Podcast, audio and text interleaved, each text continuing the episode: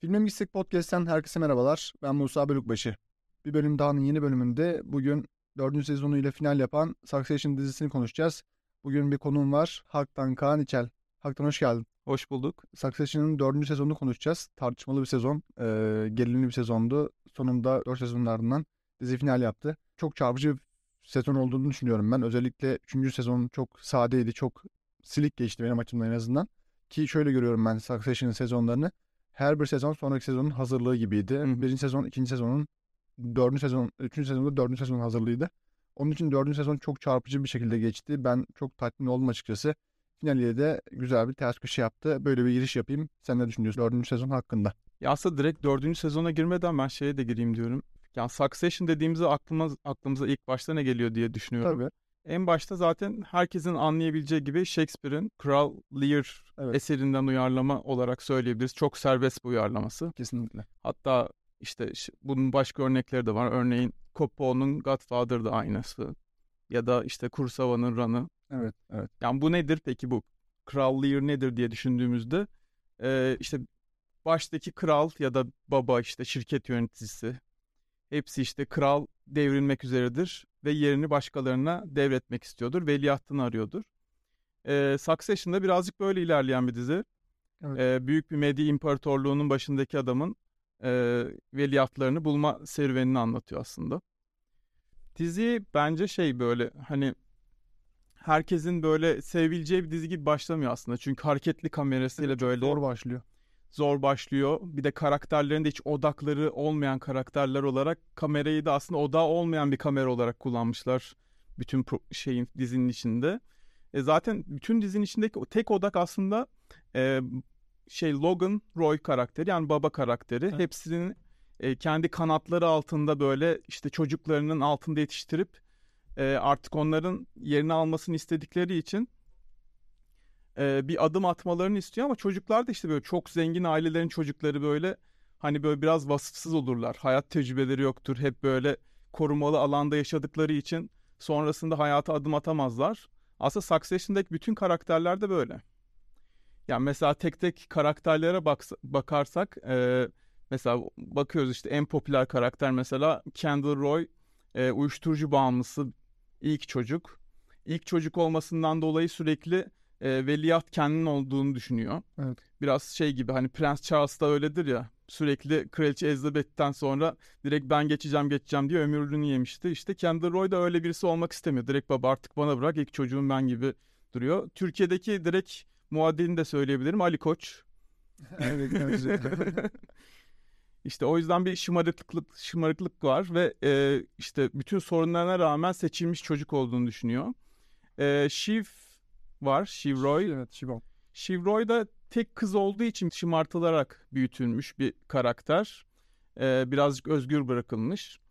Tabi babasının en sevdiği çocuğu olduğu için e, bir hakka sahip olduğunu düşünüyor. Çünkü tek kız olduğu için biraz üstüne düşmüş zamanında. Shiv de e, hayatında işte böyle babasına örnek alarak yönetebileceği bir koca bulmak istemiş. Tom'la evlenmiş bu yüzden. Tom da zaten direkt böyle şey gibi böyle nasıl denir? Çok sadık ama işte işi için yükselmek için her şey yapabilecek bir karakter. Yani yönetilebilecek, kolay yönetilebilir bir karakter. Evet. Shiv o yüzden e, böyle bir karakterle yola çıkmış. Üçüncü çocuk romanda e, kırılgan böyle son çocuk olmasından dolayı babasıyla çok vakit geçirmemiş daha az yıpranmış. Biraz daha uçarı. Her şeyi yapabilecek potansiyele sahip. Evet E, biraz anne sevgisi görmediğinden dolayı duygusal açlıkları var. O da tabii babasının yanında bunu doldurmak istemiş ama babası çok katı bir karakter olduğu için hep işi ön planına almış ailesini hep geride bırakmış. Bu yüzden de bütün çocuklar arasında aslında babasına en çok e, muhtaç olan çocuk gibi gözüküyor. Zaten bunun da farkında işte Logan. Bu yüzden de sürekli romanı birazcık işte kullanmaya çalışıyor. Çünkü öbürkülerine mesela ulaşamadığı noktalarda hep romanı kullanarak aralarına girmeye çalışıyor. Roman bir de şey böyle işte şirkette Jerry üst işte üst yönetici Jerry'e de birazcık Oedipus vari bir aslında annesizlikten doğan bir Evet. e, ilgi duyuyor. Zaten işte dizinin içindeki bölümlerde mesela bir tane ünlü nude atma bölümü vardır. Evet. Babasına gidiyor yanlışlıkla. O bayağı kült olmuş bir sahnedir. Ee, kült demek belki yanlış olur ama Klasikleşmiş Kla- diyelim. klasikleşmiş bir sahne. Buradan istersen şey karakterleri anlattın sen. Bir Oitubus, Oitubus'tan da bahsettiğini söyleyemedim şu an telaffuz edemedim. İstersen bu şeye geri dönelim. Kral Lear e, tragedisine geri dönelim. Burada modern bir tragedi var. Ben bunu aslında birinci sezonun başında da hissetmiştim aslında bir Kral Lear uyarlaması ama şimdi dördüncü sezon bitince okuduğum yazılarda denk geliyorum. Yavaş yavaş herkes oraya uyanmış gibi. E, ben bunu da demiyorum ama biraz ben orada görmüştüm. Ama buradaki uyarlama serbest bir uyarlama. Yani Kral Lear'da babalar ve kızları, Randa'da babalar ve oğulları vardı. E, buradaki fark ise hem modern bir uyarlama olması hem de e, burada yani o hikayelerde orijinal metinde baba çocuklarına e, krallığı vermek isterken burada vermek istemiyor. Çünkü onları o kadar yetersiz olarak görüyor ki. Ama buradaki yetersizliği de aslında sahibi, yetersizliğinin sebebi de kendisi. İşini o kadar kendini vermiş ki, o kadar bir imparatorluk kurmak için çabalamış ki Hı hı. çocuklarını çok fazla ihmal etmiş. Bu ihmalkarlığın bedeli olarak da çocuklar farklı farklı eksiklikler yaşıyor. Kendi rolü asla düzelemeyecek bir durumda. Shivon zaten sürekli bir kadın olmasının da verdiği şeyle sürekli öne geçmek istiyor ama kadın olduğu için sürekli geriye atılıyor. Roman zaten bayağı klinik bir vaka aslında diye düşünüyorum ben. Evet zaten zengin çocukları da genelde böyle şeydir ya hani her şeyi bildiklerini sanırlar, her şeyi yapabileceklerini sanırlar ama aslında hiçbir şey bilmiyorlardır. Daha önce hayat tecrübeleri azdır çünkü sürekli hep işte arkalarından destekle geldikleri için e, yapacakları nokta bilmiyorlar. Zaten bütün dizi boyunca bunu fark ediyoruz. Bütün işte bir olay oluyor hemen düzeltmek için herkes birbirine soru soruyor. Sen ne derdin, sen ne derdin, sen ne derdin diye. Yani odak noktası aslında sürekli bu tartışmalar üzerine hiç kimsenin bir şey bilmediği yani. Yine bütün kararları babanın vermesinin nedeni aslında baba en kötü karar en iyi karardır mantalitesiyle birazcık ilerleyen bir adam. Ve adam şey böyle e, bu kadar sene büyük bir medya imparatorluğunun başında olmaktan dolayı acımasız ve kararlarını kesin vermeyi seviyor. Ve hatta mesela şey bu yeni sezonda mesela yeni sezon diyorum son sezonda dördüncü sezonda bir tane pazarlık bölümü vardır. Şirketi satın alacaktır Evet. üç kardeş bir aradadırlar. Ee, baba mesela şey düşükten almaya çalışır. Çünkü genelde zengin olmanın, güçlü olmanın şeyi budur. En düşükten alırsın, karşı tarafı öne- önemsemezsin. Ama işte çocuklar mesela burada o kadar e, bilmiyorlar ki piyasayı. Hiçbir şey bilmiyorlar. Şey diyorlar, parayı en çok verenin kazanacağını falan Çok zannediyorlar. savurgan davranıyorlar. Zaten böyle bir uçurum falan meydana geliyor direkt pazarlık sırasında. Babasıyla alakasız şeyler teklif ediyorlar falan Evet. kullanılıyorlar yani tecrübesizliklerinden dolayı. Zaten bu son sezonda biraz son sezonda ağırlık verirsek e, akılda kalan birkaç bölüm var. Mesela en akılda kalan bölüm aslında 3. bölüm gibi gözüküyor. Babasının Evet ölmesi ben inanamadım ve Logan'ın yine bir plan yaptığını falan düşündüm yani yine ne icat ettim bir adam diye düşün- düşündüm ya öyle şey yaptım. Çünkü o kadar şok edici o kadar beklenmeyen bir anda öldü ki dizi gelmeden önce son sezon gelmeden önce yurt dışındaki işte şeyleri e, okuyorum incelemeleri okuyorum. İşte çok şok ediciydi böyleydi PR diyorum ya bu PR Hı için böyle şeyler yazılıyor. Cidden öyle e, hiç beklenmeyen bir anda öldü. Ondan sonra da ben şeyi daha da yakın bulmaya başladım. Çünkü e, Rana ve Kral Diğer'e daha da yakın bulmaya ba- başladım. Çünkü e, baba öldü, çocuklar e, hiçbir şey bilmiyorlar, toylar. Bunlar şirketi kesinlikle batıracaklar.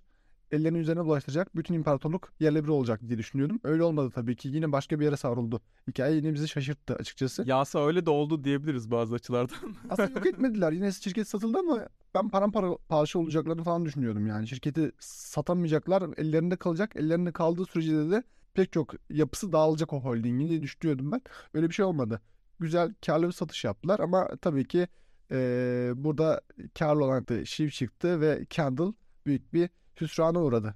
Yani kimse beklemezdi sanıyorum böyle bir sonu. Ya işte büyük beklentileri olanların büyük hayal kırıklıkları olur diye bir söz vardır. Kendall da birazcık aslında hayatın sadece ona bağımlı hale getirmiş. Yani babasının yerine geçmeyi adamış birisi aslında. Çünkü mesela normalde bu kadar paraya sahip insanlar ve ellerinde para var yani şirket satılmasa bile çok paraları var. Yani isteseler başka bir şirket kurup aslında devam edebilirler. Ama onların dertleri hepsi babasıyla. Direkt babasına karşı işte bir söz vermek, kendini kabul ettirmek hep babaya karşı işte bir karşılarında çocukluktan gelen bir eziklik var. Bu eziklik yüzünden de sürekli işte kendilerini kanıtlamak isterlerken en sonunda işte yine tufaya düşüyorlar ve e, bir yenilgiye karşılaşıyorlar. Zaten bu babanın ölüm bölümünde şöyle bir şey var mesela sürekli aynı kelime düş geçiyor. Babam nasıl? Babam nasıl? Babam nasıl diye geçiyor. Aslında oradaki babam nasıl da babam nasıl kelimesi değil aslında. Babam kimdi? Çünkü tanımıyorlar babasını gibi bir şey diyebiliriz. Ve şeyler o bölüme kadar sürekli babalarından nefret ettiklerini söylüyorlar. Sürekli onu alt etmeye çalışıyorlar. Yani yedi başlı dev gibi bir şey onu öldürmeye çalışıyorlar. Ama ölünce de ne olduğunu anlamıyorlar ve sürekli babalarını ne kadar sevdiklerini anlatıyorlar. İkinci sezon finalini hatırlarsanız eğer Kendall bayağı bütün suçlarını açık ederek e, bitirmiş babasını. Bayağı intikam sahnesi. Evet intikam sahne, sahnesiydi. Ama en çok üzülen belki de oydu. Tamam Roman ağladı o babası ölünce ama en çok üzülen bence Kendall gibi bir şeydi. Yani o bölüme kadar sürekli nefret ettiler, onu alt etmeye çalıştılar. Ama bir yerde o iki yüzlükler de ortaya çıktı. Babalarını e, ne kadar sevdiklerini fark ettiler. Belki de senin dediğin gibi babaları kimdi? Ne olduğunu bilmiyorlar. Yaşa bilmiyorlar. Bilmedikleri için babalarını tam olarak tanıyamadıkları için onun özlemini çekiyorlar ya da ne bileyim biz. Çünkü babasının bir onayını istiyorlardı. Zaten aslında bu babası ölmeden önceki bölümlerden birinde şey dediler ya işte sizi çok seviyorum ama ciddi değilsiniz dedi baba. Direkt yani şey veliahtım siz olamazsınız. Çünkü evet. bu kocaman kurduğum şirketi siz yönetemezsiniz çünkü sizde öyle bir kapasite yok gibi bir şeye getirdiler işte. Hatta bütün opsiyonları falan denediler. En sonda işte belki de şirket ben ölüyorsam benle beraber şirket ölmeyle kafasına girdi babası işte. Buradan şeye geçelim istiyorum. E, şirketi satın almak isteyen mesela İsveç bölümü var bir tane. Evet. O da tam böyle folklorik İskandinav korku filmlerini andıran bir bölümdü. Alexander Skarsgård var zaten. Ondan beklen beklenecek şeyler var. Ya o bölümde de mesela aslında şeyi görüyoruz. Mesela devredilen de aslında günümüzün hani böyle çok genç yaşta zengin olup aslında onların da ciddi insanlar değiller yine. oyun şirketi sahibi zaten. Oyun şirketi olması da bayağı manidar. Evet direkt Allah. online şirket işte hiçbir zaman sorumluluk olmamış. Hep böyle e, çocukluktan itibaren bilgisayar başında büyüyen bir neslin aslında unsurları. O yüzden mesela şeyi anlamıyorlar. Bir acımasızlık gerektiğini anlamıyorlar. Bir de biraz dizi işte bu Amerika'nın direkt e, pozitif ayrımcılık meselesine de değinmek istiyor. İşte mesela şey işte bu devre almak isteyen e, Alexander Skarsgård'ın karakteri direkt burada aslında mesela özel hayatında hiç böyle tutarlı davranmıyor. Sürekli taciz meseleleri işte ne bileyim sayılarla oynanması sürekli bir oyun içinde aslında. O da bir aslında bir oyunun içinde olduğu için e, o da ciddi bir adam değil ama e, dış kaynak Amerika biraz kapitalizme övgü olarak düşünürsek şey mesela bu son sezonda çok baskın bir şekilde bu Trump dönemi, bu sağcıların baskın olduğu döneme biraz vurgu var. Hatta yeniden bir Trump dönemi yaklaştığı için birazcık buna da dikkat çekmeye çalışmışlardır. Evet seçimler bölümünde. Evet seçimler bölümünde mesela e, son sezondaki bu seçim bölümünde mesela bunu çok çok görüyoruz. İşte bu hileyle baskıyla kazanılan bir seçimi görüyoruz. Sonra sokaklarda korku, protesto eylemleri. Ya buradaki seçim bölümü çok aydınlatıcı ve hops dedirtecek bölüm değil mi ya? Türkiye'deki seçimlerle çok benzer bir şekilde. Yani seçim, bütün dünyada seçimlerin o kadar şaibeli olduğunu gösteriyor ki dizi bize. Yani iki taraf var veya üç taraf var. Seçimleri açıklayan medya imparatorlukları her şeyi belirliyor. Aralarındaki çekişmeden dolayı kaybeden kişi kazanan oluyor. Bu Türkiye'deki seçimlere de benzer olabilir. Hatta bütün dünyadaki seçimleri tartışmaya açıyor dizi. Benim bence 4. sezonda Logan'ın ölümünden sonraki en sevdiğim nokta buydu. Evet. Bir de şeyi vurgulamak için bence onu da gösteriyorlar. Hani Logan aslında neyin başında? Onu da göstermeye çalışıyorlar. Bayağı ülke yönetimini etkileyen bir kurumun başında. Ve işte bu yüzden de mesela bir form mesela babası öldükten sonra bir formül bulamıyorlar. Sağcılarla kim uğraşacak falan diye. Hatta bu sağcılar da direkt yabancı düşmanlığını da ortaya çıkarttığı için mesela yabancı bir büyük şirket sahibi ne yapabilir konusunda burada konuşuyorlar. E, bunun çözümü de çok basit. Amerikalı bir CEO olarak ortaya evet. çıkıyor. E, tabii burada yine bu böyle bir formül ortaya çıkınca direkt e, kardeşler arasında bir ayrılıklar düşmeye başlıyor. E, şimdi mesela hamile haliyle başına geçmek istiyor. Güç sahibi olmak istese de aslında onu güçsüz görüyor. Direkt işte buradaki e, erkek egemen toplumun direkt kadınları dışlama meselesini de burada görebiliyoruz. Çünkü Amerika'da çok fazla yaygın bir şey. Zaten Me Too olaylarından sonra direkt oradaki taciz skandallarıyla bunu da direkt apaçık e, görmüş olduk. Başka son sezonda aklımıza gelen neler var? Yani genel olarak aslında bunları söyleyebiliriz. Ee, Kral Lear olmasını, çocukların sürekli babalarını aradığını, e, babalarının çocuklara asla güvenmediğini, güvenmediği için onları yetiştirmediğini, yetiştirmediği için de beceriksiz olacaklarını falan şey yapıyoruz, e, görüyoruz aslında. Bir de şeyi çok e, beynime zerk ediyor bu düşünce artık beni. Güç hepsini budalalaştırmış. Güç çok lezzetli bir şey. Bunu son zamanlarda ben de kişisel hayatımda çok fark ettim. Sanıyorum 10 kişiye sorsak 8'i e, dünyanın lezzetli şeyinin seks olduğunu söyler. Hı hı. Ama ben kesinlikle güç derim. Güçten daha lezzetli olan bir şey yok. Onun için zengin olan, müthiş her şeye ulaşmış insanların politikaya girmesi bu, bu yüzden. Çünkü çok lezzetli bir şey. Ee, genel olarak bunlara söyleyebilirim ben sezon için. Ee, ufaktan da toparlayalım istersen. Bir de güç her şeyi getiriyor yani. Kesinlikle. O yüzden de şey diyebiliriz. Bir de cenazede şöyle bir detay aklıma geldi. Ee, bu baba mesela mezarını kocaman bir böyle kral mezarı gibi yaptırmış kendine. Evet. Ve hatta direkt işte e, orada farklı küçük küçük mezarlarda da çocuklarının mezarlarını da aynı kendi boyunduruğu altına almış bir şekilde bir mezarlık sunmuş. Buradan da direkt açık bir krallığı göndermesi diyebiliriz. Yine krallığımız işte yıkılırsa yine aile olarak aynı yerlere gömüleceğiz. Direkt eski e, işte böyle kültürel dini ritüellerde falan bu karşımıza çıkıyordu. Burada da bunu gördük. E, yavaş yavaş toparlarsak finaline He bir de şey var mesela filmin en duygusal anı genelde hep duygusuzlar böyle. Kendall'ın bunalımlarını görüyoruz. İşte Shiv ile Tom'un boşanma aşamasındaki travmalarını görüyoruz. Ama aslında üç kardeşin kardeşlik işte bakımından travmalarını çok fazla görmüyorduk. Ee, bu sezonda direkt en son sezondan bir son sezonda mıydı o bu yazlık evde oturulan Son sezon. işte oradaki bir kısa bir an yakaladılar işte. Orada da direkt aslında kardeşiz, kardeşlik bağını. Hani o da birazcık şey gibi fırtına öncesi sessizlik Evet. kısmını ve mutlu olunan kesimi gösteriyordu. O açıdan aslında bu sezon mesela çoğu kişi çok görkemli bir final bekliyordu. Bayağı görkemliydi zaten ya. Bütün şok olmalarımızı yaşadık. Ne bekliyorlardı? Şey gibi e, Game of Thrones'un finalindeki gibi e, Candle'ı bekliyorlardı büyük ihtimalle. Candle olmaması zaten en büyük. Ama Kalesi'ye de girmeyelim çünkü onun Evet. finali bayağı şaibeli bir final. Evet, o, o konuda haklısın. E, ama ben ciddi anlamda tatmin oldum. Sezondan da tatmin oldum. Finalden de tatmin oldum. Biraz Candle tabii ki üzüldük. Candle team. ya birazcık aslında Kendall'ın kendini imha etmesini bekliyorlardı insanlar. Hani kaybetmesinden sonra direkt her şeyin biteceğini falan. Yani sadece onun e, kendi iç buğrağını mesela bazı seyircileri tatmin etmemişler. Çok iyi bir finaldi ama yeterince iyi miydi emin değiliz falan gibi düşünenler var. Mesela bu aynı zamanda şeyde de yaşanmıştı. Breaking Bad'de de yaşanmıştı. Mesela Breaking Bad'in finali de iyidir, çok iyidir. Ama şeydir mesela en üst rütbeyi isterler. Mesela bütün e, temponun patlama noktasının orası olmasını ister çoğu kişi.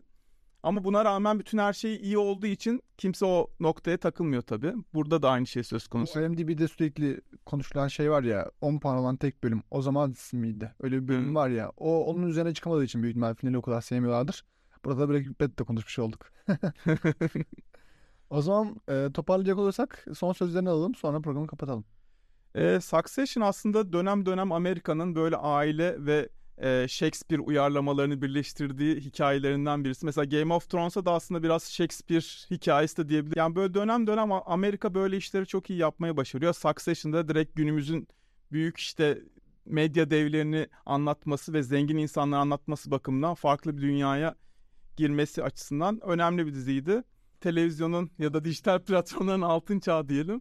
Bu altın çağın içindeki en önemli dizilerden biri olacak Succession. Evet bugün e, onu izlemiştim yeni bölümünde Haktan Kaan İçel'le beraber Succession'ı konuştuk. Aynı zamanda dördüncü sezonu genel olarak itibariyle konuştuk. Başka bir programda görüşmek dileğiyle. Hoşçakalın.